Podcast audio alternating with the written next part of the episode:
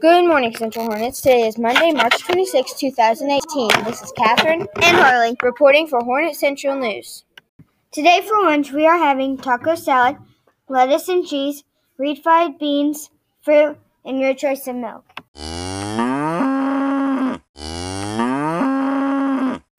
Reminders are no school on Friday, Thursday snow makeup day, and happy Easter break.